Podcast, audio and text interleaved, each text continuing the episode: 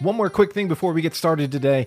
That's a quick shout out and thank you to the folks at Phillies Nation. That's philliesnation.com. In case you haven't noticed, we've partnered with Phillies Nation to help spread the word of Phillies therapy and, for our part, spread their word of excellent Phillies coverage day in and day out. That's philliesnation.com.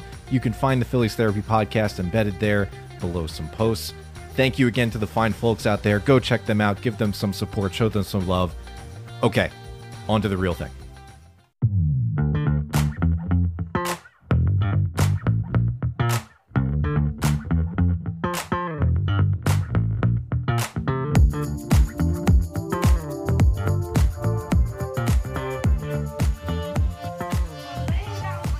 And a good Tuesday morning to all of you out there. Welcome to Phillies Therapy. My name is Paul Boyer, joined as always by the Athletic's Matt Gelb. It is July 18th. We are less than two weeks away from everybody's favorite trade deadline. The Phillies over the weekend solidified themselves as buyers by taking three out of four from fellow postseason contender San Diego Padres, who are in a bit of trouble. More on that a little bit later. We've got some interesting things happening this week with Bryce Harper set to make his debut at first base. Some reconfiguring going on in the outfield. We'll also look ahead to some interesting trade deadline prognostications early, floating a couple interesting ideas. And then we'll talk about Immaculate Grid because honestly, I just I love that game so much. But first, let's bring in Matt. Matt, hello. How was your weekend? Uh, long, tiring. Uh, yeah, you the think? reason why we're recording this on Tuesday, I apologize, is that I told Paul that uh, I needed a day to just not think about baseball, uh, and uh, it was. Uh, it's pretty sure that I just. I, I mean, I, I felt like I lived at the ballpark uh, this past weekend, and uh, yeah, I mean, but what a weird. I mean, really a weird weekend. Uh, the the Padres are are kind of a mess, and uh, you, you alluded to that. I, I, do think they're a really interesting team to follow in the next ten days because I think they are going to really set uh, the tone. I think for the trade deadline, just the trade market. If they decide to sell off some pieces, I'm not even talking about Juan Soto. Uh, that will have influence on the rest of the market, so that bears watching. But uh, yeah, sweaty, tired, uh, weird weekend.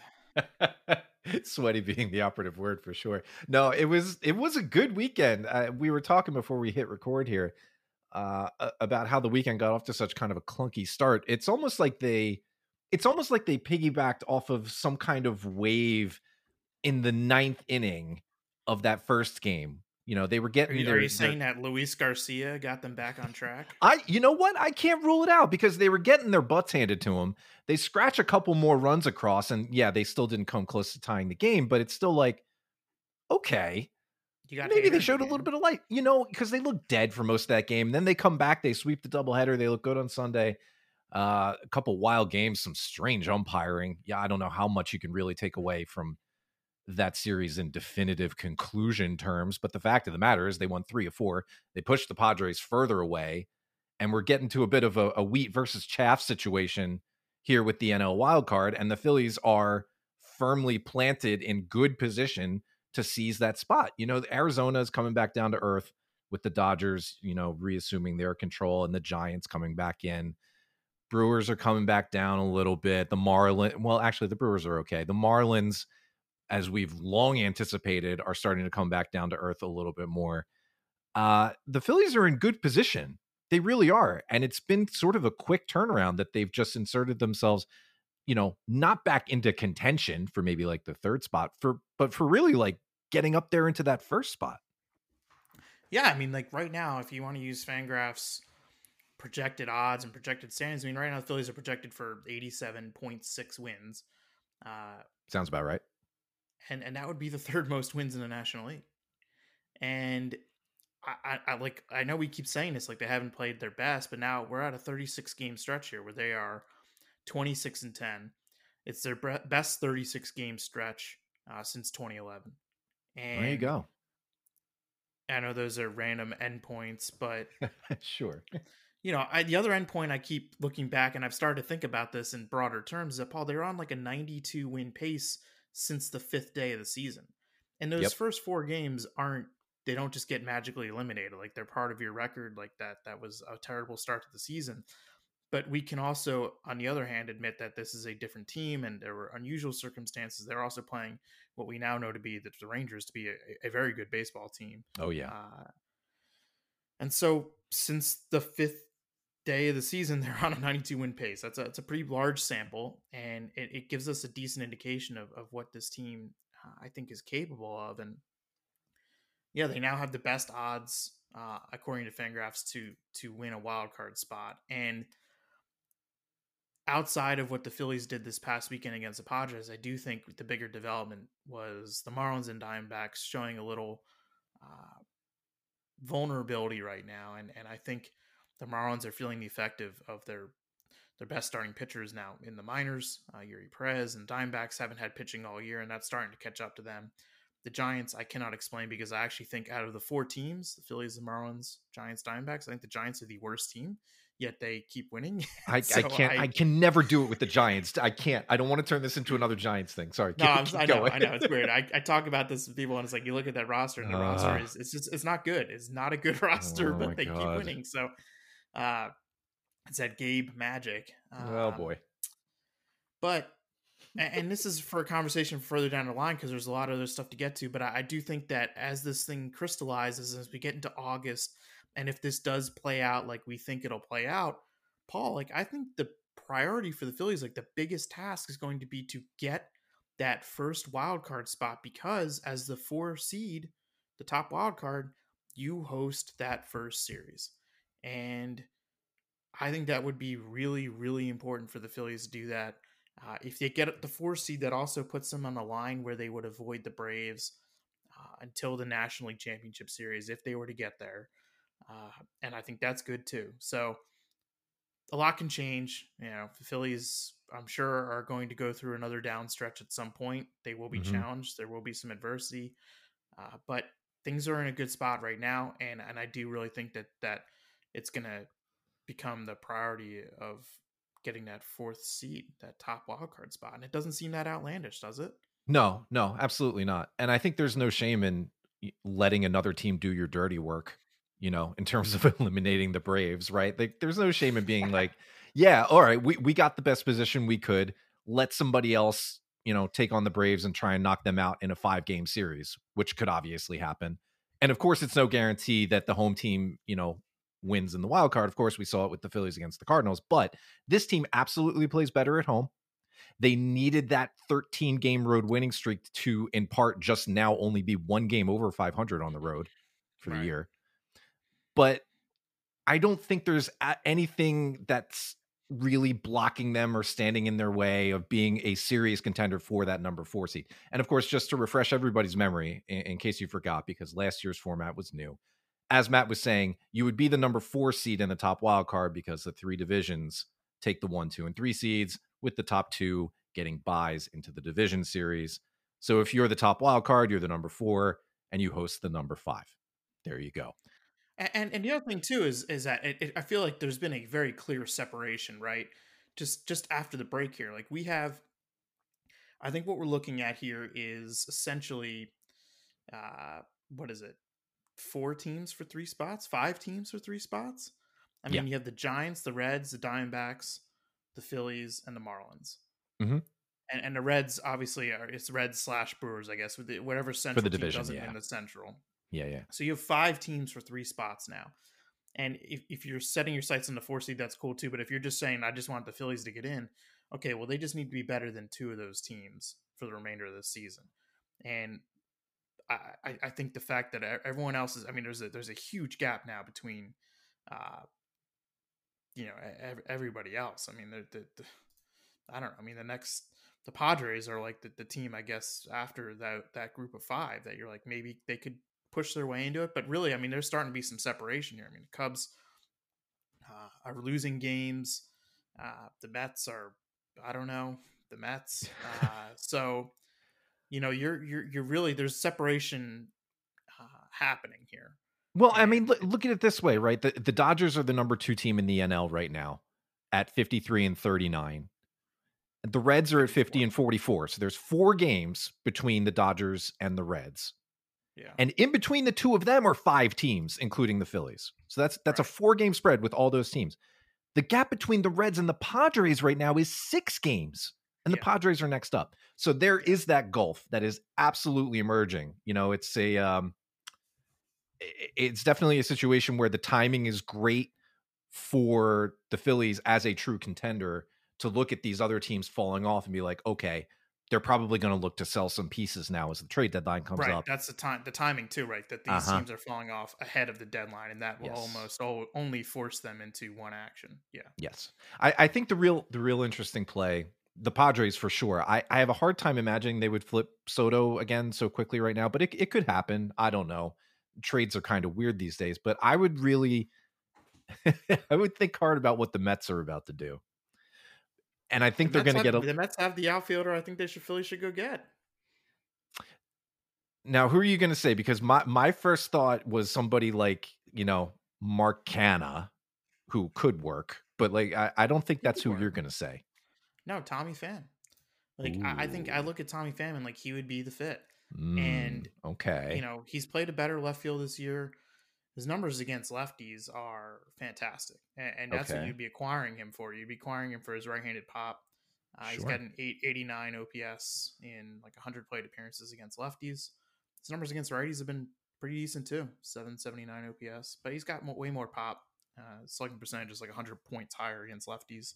Uh, he's always hit lefties, and yeah, like he's got you know he's got a personality and and uh, uh, yes. By all accounts, he's really fit in. in New- no, by all accounts, he's like really fit in New York, and like he he came in like kind of as a DH, and he said, "No, I want to play more of the field," and he's improved his left field.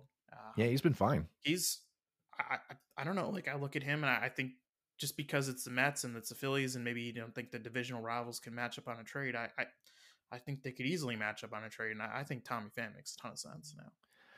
Well, eh, yeah, that would be the realization of of a pursuit I've had in mind for, you know, a year or two now. I think back to when he was a free agent following his San Diego tenure when he didn't really have a great showing last year and I think it it made some sense to kind of let him slip off the radar and I and I certainly did. But he's really bounced back. I think you're right. And from an offensive perspective, eh, you can't do a whole lot better than him in a corner spot at this trade deadline. You know, no, if the, you go back and look, look, if you go back and just look at his history against lefties, it's it's very good. And I know he's not the same player as he was four years ago, but uh, the track record's pretty darn good there against lefties. Right, and and that's the thing. That's what the Phillies need. They need a corner outfielder who can hit left-handers, regardless of how the hitter actually hits. In this case, Pham is right-handed, so there you go. He's doing good. He's having a nice year. He's he's capable out in left field, which I think is you know the bar is not super high right now, but you do want somebody who can actually maybe pick it a little bit out there. You have defensive replacements if you need to fall back on that for late in games. I think that makes sense. It does. You know, it's somebody in that mold too, right? Pham, Canha is, you know, he obviously doesn't have the pop. He's maybe a little bit better of a defender still, a little more patient. Depends on what kind better of approach I think guy, you want. Right? Yeah, yeah, better on base guy. You can think about somebody like Randal Grichuk out in Colorado who's got a little bit of pop definitely doesn't help with the the plate discipline thing that the Phillies lineup currently has through most of its spots. But again, that's fine. And he's he's decent out there in a corner. I think they have options, and I think Tommy Pham is interesting. Like from a from a pure baseball perspective, yeah, I, I would really like that addition a whole lot. I, I think that would give you some balance. That would give you like you said, a little bit of pop, not too much so as to be cost prohibitive. And he steals bases too. He can still run a little bit. He's 10 for 11 in steals. Can't rule really? that out. Yeah, yeah. Huh. There's a lot working for him right now. Well, so this leads to a bigger conversation, Paul. I think about like how the Phillies can reimagine their outfield, and and I I hesitate before I say this because I don't want it to sound like I'm settling, but I I I, the, I think okay. the biggest move the Phillies are going to make before the trade deadline is this move that might happen tonight against the Brewers. It's going to happen sometime this week. Is Bryce getting to first base and Schwarber ah. getting off the field? And like, I I don't want this to be a cop out. I don't want this to be. I hate at the trade deadline when executives say, you know, a guy who's coming back from injury, oh, he's going to be our biggest, you know, yeah. trade deadline acquisition. I I, because of how bad Schwarber has been in left field, I, I don't know if there is a move the Phillies are going to make in a trade that is going to be more consequential than getting Schwarber out of the field. Mm. It is a massive, massive swing for the Phillies. Am I overstating this? Sadly, I don't think you are. You know, I, am sure when the Phillies made the move to pick Schwarber up for four years, they were hoping he could make left field work for a little bit longer than a year and a half. But whether it's still a, like a nagging physical thing going on that you know is keeping him from being you know super mobile or just simply he's he's aging into it as he gets into his 30s it's just it's not working anymore you know even some of the balls that he is getting to you know we've seen a few glove clanks it's just it's not great and, and i do think that he's tried to make it work he's not lollygagging it or anything like that like it's not an effort thing but the simple fact is that you you can't play him out there for seven eight innings six games a week and not kind of wince or brace yourself when these balls are hit out to left field. It's not just errors, you know, with the glove clank thing. He's his range means he gives up extra bases sometimes too. Whether it's somebody going, you know, stretching a single into a double or somebody who's able to score from first on a double, like a true double, you need to improve that. And the way to do that before you even talk about adding anybody from the outside is to get him off the field more. His bat is why he's in this lineup. He leads off. producing. I mean, he had a great. He's been weekend. producing. Yes, he had yes. some huge swings for them this weekend, and, and I know mm-hmm. the numbers are not where they were last year, and they need to be better.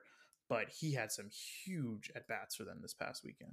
Yeah, like he's still trustworthy at the plate for me. I know you can look at the batting average if you if you're a little bit more traditionally think, ooh, it's sub 200. I don't know about that, but the fact is, he's one of the few guys in this lineup who can work in at bat. He's got the most pop in the lineup right now um, y- you want him in there to swing the bat. And the way to do that right now, most optimally, to use kind of a verboten word, but most optimally, is to have him be the regular designated hitter. Now, for Bryce's part, playing first base, I will use this moment to do one of my every six week plugs and, and say I was on with Pat Gallen on CBS on Sunday talking about this exact thing. And sort of wondering loud and saying the quiet part, like it, it might not go well at first base. You know, we're we're talking about Schwarber, you know, getting him out of left field because it hasn't been good. Bryce, for his part, hey, l- absolutely love the effort. You can never say a bad word about trying to make this happen and improve the team this way. This is fantastic. It, it, it, it truly is. But from an on field perspective, we don't know how this is going to go. They haven't no. really hid his fielding practice you know, with Bobby Dickerson. They haven't been shielding him like like they've been doing Noah Song and Andrew Painter when they were trying to, you know, rehab and, and all of that. It's not that that kind of situation. They're not hiding anything. I don't think it's going to be a disaster, but we don't know.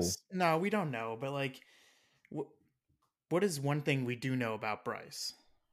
He's going to work, baby. He's going to work well, at it. Okay, he's going to work, but he's also he's you know he's pretty image conscious. Like I, I don't think that he would be pushing forward with this if he didn't think he could at least be passable over there. Oh, that's an interesting angle to it. Okay. Really, I mean, like I really, and I actually think he might. I mean, he might. I think he might be better than passable. Um, he is athletic. Like he sure has a little bit of range. Like I, I don't know. Like he's gonna make mistakes. Like I think there's gonna be some plays where you're gonna yeah. just like smack your head forehead because you're like ah like a, a guy who's played first base before probably would have made that play. And right. you know what though? Like he might make a, that mistake at first, but I bet he's able to correct it. I mean, I, I it is an important position, and and and what he's doing, and I've been trying to get uh, do some research into this because it's it's difficult to quantify, but I mean, what he's doing is is really unusual here. I mean, changing positions uh, in the middle of a season, uh, a star player doing that in the middle of the season. Um, it's uh, in the prime of his career. In the prime of his career, and it's not just like going from shortstop to third base or going from like right field to left field. It's going from you know the outfield to the infield. Yeah. And yeah, I mean, first base is it one of the easier positions on the defensive spectrum to play? Yes, it is. There's a reason why you stick your sluggers there, your older guys. Yes, but you know it does take some skill. There are a lot of oh, judgment oh, yeah. plays, and there's a lot of scenarios and situations that an outfielder hasn't experienced because he's never played on the dirt. And so what he's doing is, you know, really amazing. And I, I, I, I think it's gone. You know, it's definitely been recognized in the clubhouse. Like guys have noticed this. It's like, okay, like here's Bryce Harper. Like he didn't have to do this. I mean, like right. this is very clearly going to help the Phillies a lot. Like this is really going to help the Phillies if he can do this. If he can make this work, I think it is bigger than any trade they're going to make because Schwarber, by all accounts, is the worst defender in baseball this season. Mm. And that has cost them a lot of runs. Yeah. And it's not just on the errors, it's on the balls that fall in, you know, fall in front of them or fall um, down the line, or it's on the balls yeah. in the left center gap where Brandon Marsh like doesn't know if he should, you know, take charge or not. Like, uh, I don't know. There's been a lot of there's been a lot of extra bases given up in left yes. field that aren't accounted by errors.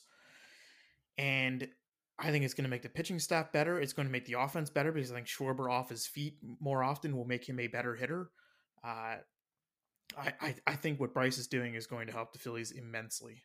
Yes, and and now with my devil's advocate playing being over, I, I think this is it's it's truly fantastic, and I will remember this for a long time. This effort, this this it is a selfless thing because like you mentioned there is a little bit of image to it and he is giving up the position that he's played basically exclusively until that injury you know for the last eight nine year what however long it's been when he moved off of center field there is positioning and footwork and i'm sure that's all they've been drilling you know bobby dickerson like that's why it's it's taken him so long in concert with making sure his elbow can handle some of the throwing that comes with. I think the elbow's been ready for a bit. I yeah, think I so too. Yeah. yeah. just just watching, and I, I, do think the last maybe two weeks have been about comfort. You know, yeah, being comfortable going out there again because they can't send him on a rehab. They can't simulate. You know, they can simulate whatever they want, but like. Right. He's gonna step on the field to play first base, and there's no other way to do it. He's just gonna yeah. have to do it. Yeah. And, and it's a perspective thing like we had with him, you know, coming back into the lineup immediately when he returned from Tommy John earlier in the season. Like there were probably going to be some growing pains of sorts to grow into. Like this is a guy who was coming back just mere months after major reconstructive elbow surgery, who's getting thrust immediately into the middle of a lineup. And all he's done, you know, he did have that that homer drought, but he's still on the seat. He's hitting 300 with a 400 on base percentage for I mean, this right year. He's, yeah, he's, he's got a 126 so, OPS plus. He's been right. 26% better than league average, and he has not been Bryce. No, it's it's it's crazy. So when you apply that perspective to the fielding and what we're likely to see, yes, yes, it, if you can get a league average first baseman out of this experiment, that is it. That is an insane victory on top yes. of getting Schwarber out of the field. It's crazy. It's not just getting a league average first baseman defensively. It is not that because you need to apply that correction and be like, God damn, this is a career outfielder who had his arm rebuilt and in the middle of playing every day before games was out there learning an entirely new position for months to get ready for this in order to help this team by improving its defense and potentially improving its trade deadline strategy. Yeah, and I think there's there there, there are there are equivalents to the offense. It's like yeah. It wasn't pretty, but he made it work. Like he made it still a overall productive piece. And I think you could probably yeah. see some similarities in defense. It's not, it might not be pretty. Like there's going to be mistakes, but if like he's sure. if we know Bryce, like he's going to try to find a way to make it work. And I wouldn't be surprised if he does. So that's going to be fascinating. I'm really excited to watch tonight's game, Tuesday's game, because that's when it's I think expected. he'll be out there tonight. Yeah, yeah we'll see. Yeah. It's either tonight that, or Wednesday. Yeah. Okay, so it, it's sometime during this series, he'll be out there, which, which will be which will be fun. And I think, I I think his his learning from his mistakes that you were just teasing there, I think that plays into sort of the theme of a story you wrote um, and was published earlier yesterday about the Phillies just as a whole, as a unit, as as this collective that is again kind of like we saw late last year, buying into itself, really kind of believing that yeah, they're a little bit ragtag, I guess, and they they have their flaws, sure, but they believe that they are never out of any game. They believe that they are uh, in position to win basically no matter what the score is, and they believe who they're throwing out there on any given day, whether it's on the mound or in the lineup, you know, top, middle, or bottom look at Jeff Hoffman and what he's been able to do, like turn around his career. Basically, eh, he's one of your your your main uh, features in this story here. And I think he's sort of emblematic of what's going on, especially with the bullpen and the way the pitching staff has been carrying this team when we all thought the offense was going to do that. Um, Matt, it, it has to just be it has to just be an incredibly confident vibe to continue to use that word and term in that clubhouse right now, the way they're playing and with the way, you know, all these sort of unsung heroes are coming through for them night after night. Yeah, I, I keep coming back to this idea. It, it this is a team that if you want to break it down piece by piece, like you can poke holes in just about every player this year so far, right? Uh I mean, yeah. Take each guy and and and look at him and you're like, even Nick Castellanos, who's their all star and he's probably been their most consistent hitter. I mean, you watch his at bats and you watch him every day and you're like, yeah. is this guy good? Like, I don't know. like, is he having a good year? Like, yes, he is. But, you know, there's moments where you're really wondering about what's going on there. And you, you can poke holes in just about every single player and also every pitcher too, if you wanted to. And so, like, it is a team that does feel like the sum is greater than than its parts. And that is something that we could not say about the Phillies before last year, right? Mm-hmm. I mean, we kept seeing all these great star performances, but they just couldn't get enough from the other pieces. Yeah. And they've gotten more from the rest of the roster this year and that and it's really started last summer when Bryce went down with the broken thumb mm-hmm. and the Phillies really found their footing without Harper in the lineup. And they had different guys step up. And no doubt, like when you get to October, you're is when you need your stars and we saw it you know we yeah. saw what happens when you have two really good starting pitchers two really good relievers a few guys in the in the lineup who can hit home runs at any time and that's a winning formula in, in the postseason. In the regular season it's not. And they they talk about resiliency. I, I generally hate using that word because it's a word i think it that gets tossed around a lot in sports. And that's it's fair. a it's kind of a cliche and oh this is a resilient group you know yada yada yada. We're never out of it. Yeah okay great i i don't know. I mean like they they have backed that up. I mean i thought the most amazing stat to me was that first of all they hadn't blown a save in a month which is like, right. i know blown saves are not like the best measure of anything yeah. it, you know a blown save can happen in the seventh or eighth inning whatever but they hadn't blown a save in a month and gregory soto blows a save sunday gives up two runs in the eighth inning, and it was just like it's okay. Like we will come back and win this game. And a lot of things happened between the eighth inning and the twelfth inning, but they won the game. And sure, so they have had their they've had their last six blown saves, which is dating back to like May fourth or something. They've had six games in which they've blown saves since May fourth. They've okay. won all six of those games. Oh man, there and you go. That's a good way to measure resiliency. Like, yeah, I, I think the fact that there's a lot of guys who have had down seasons and yet the Phillies remain where they are. That's a good way of measuring resiliency. I mean, I, they they were challenged early in the year with injuries. I mean, losing Rhys Hoskins was was a huge blow, and and as a whole, though, like injury wise, like they've been rather lucky, I would say. Um, and so yeah you can't necessarily say there's been resilience there, but I mean, missing missing Bryce is a you know that's. I mean, sorry, missing Rhys and Bryce at the beginning of the season, like yeah, there were there, there took some guys to step up, and early in the season we saw the younger guys step up. Stott Marsh and Bohm were huge in April for them. Yes, and I don't know. I mean, like there's just something about the fact that the the, the sum has been greater than the parts, and I I I I, I think uh, that's an important sort of mindset to have, and they they they really got contributions from every player over the weekend when you think about it. I mean, because it was a doubleheader, they had to use everybody. Uh, mm-hmm. Every pitcher pitched, even Dylan Covey, and uh, they got contributions from just about all those guys. And it hasn't been pretty. They have not played their best baseball. They still are only eighth in the league in runs scored, which mm-hmm. is mind boggling to me. Um, but here they are. I mean, they are right on, they are right really where we thought they would be. Uh, they're right on pace. And I don't know. I don't, I don't like, I don't like those buzzwords, those cliches. Uh, but I think they've shown us that in the better part of the last, I don't know, 13 months. Bryce got hurt at the end of June yeah. last year. Mm-hmm. Uh, this is a trait that has really stuck with this team, and I'm not going to dispute it.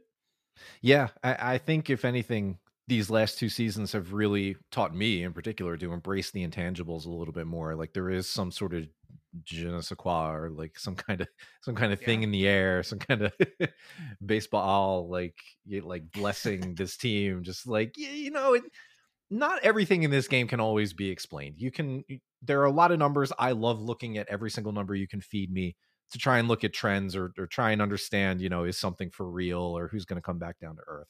I do. I, will I'll pour over that for hours every day. Um, but there is something about this way that this team is playing that I I can't really find in any particular set of numbers because, and you just touched on a bunch of things. They've had star players underperform. They are not being carried by the offense the way they were supposedly built coming into this year.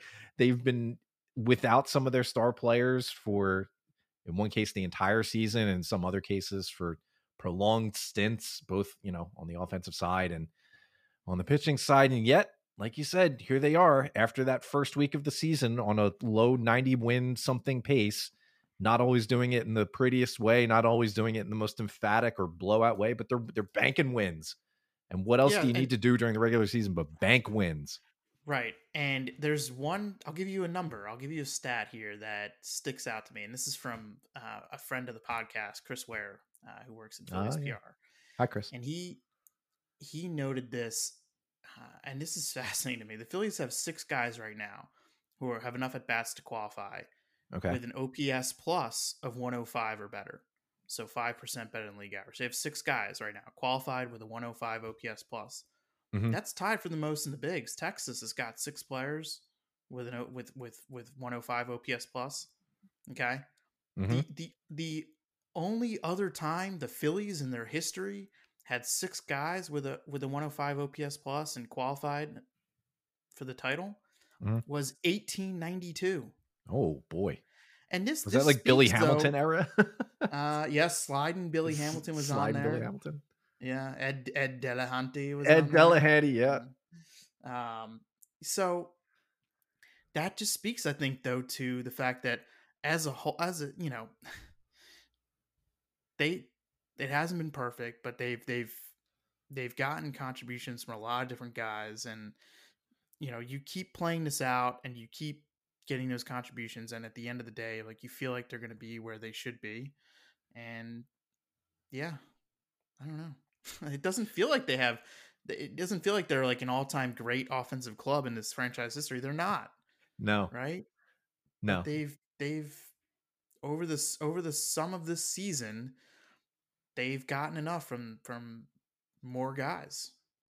I don't know. It's hard to explain. Like I I don't I I was stunned by like that there's no other team other than the Rangers that have a you know, and that doesn't obviously he's not even counting Bryce because he's not qualified for the not bag have enough at bats. So like really, you have seven guys right now who are uh, better than five percent the league, you know, five percent better than league average at the plate, and it hasn't felt like it doesn't feel like that, does it? No, no, it snuck up on me. You know, I was just talking about how the pitching has carried this team, and it has, but yes. that almost sort of like by its you know inherent value discounts the offense just when you talk about it like that. And really, the, there hasn't been a lot to discount.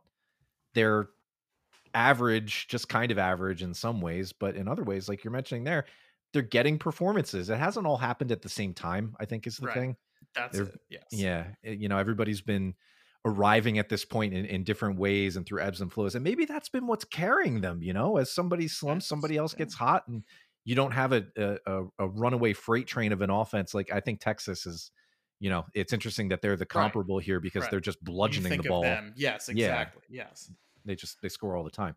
But yeah, it, this speaks to the sum being greater than the parts. I mean, because it's mm-hmm. you're right. They mm-hmm. haven't all gotten here, at, you know, to this point uh, on the same track, but they all got there, and the Phillies got where they are right now, and it's a good spot to be. It sure is.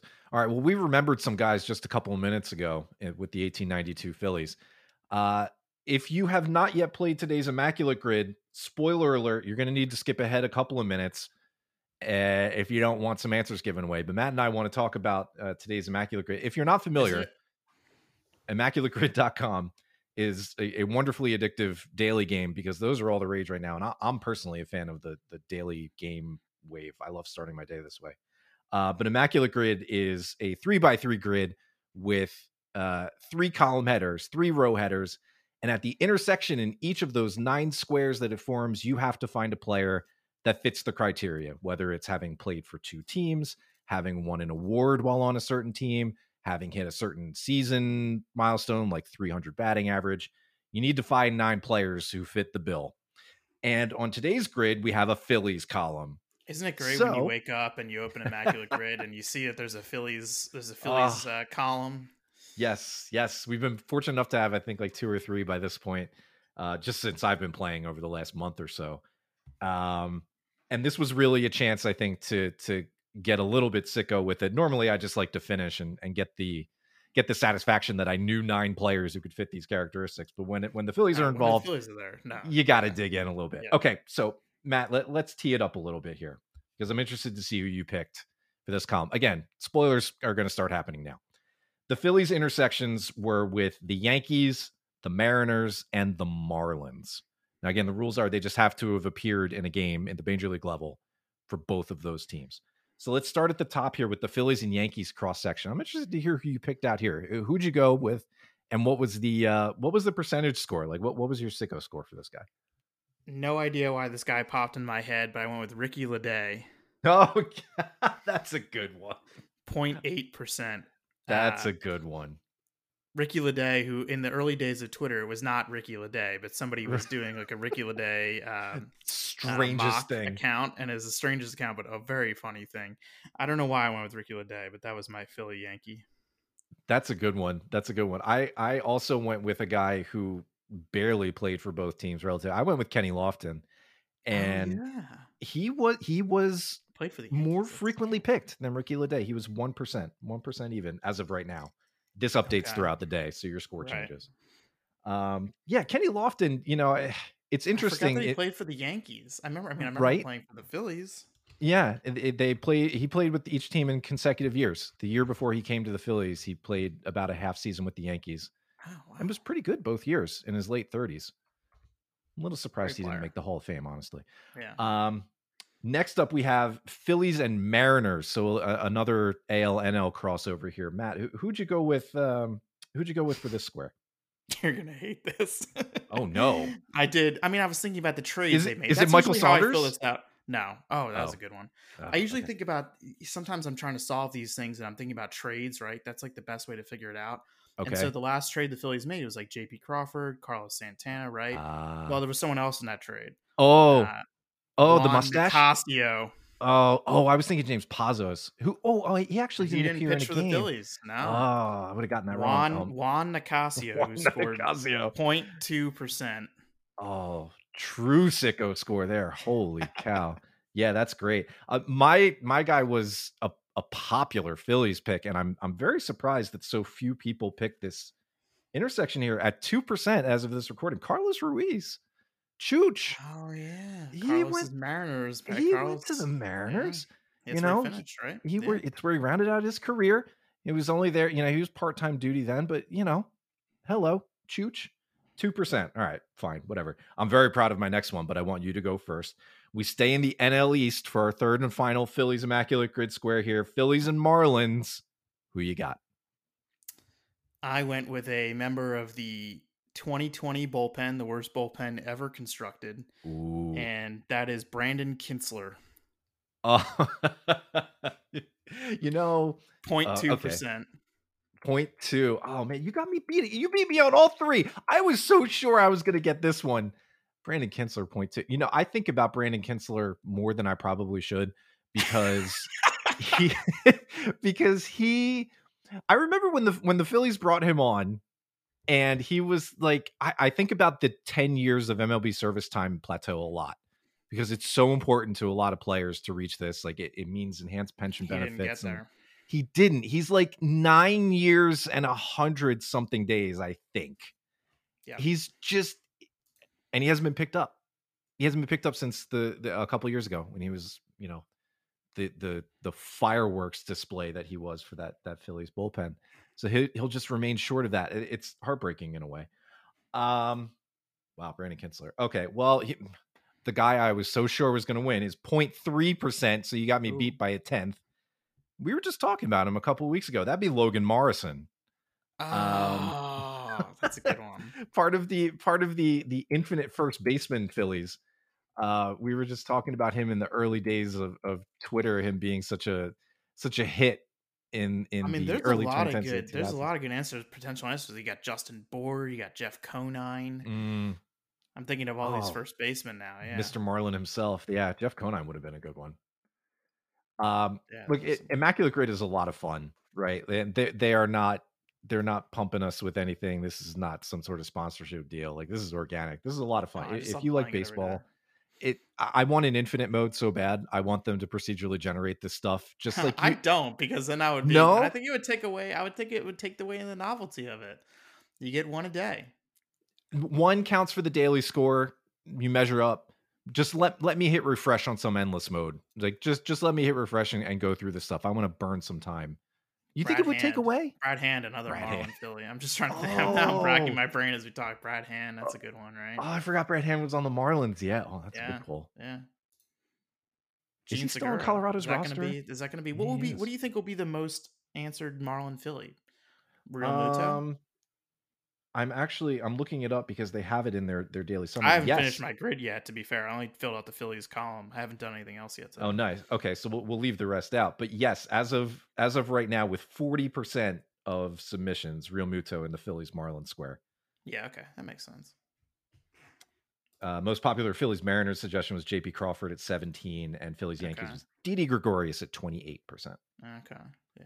Yes. ImmaculateGrid.com base the uh, the baseball reference umbrella corp recently acquired them which is great. They didn't get swallowed up by something big. Uh, yes.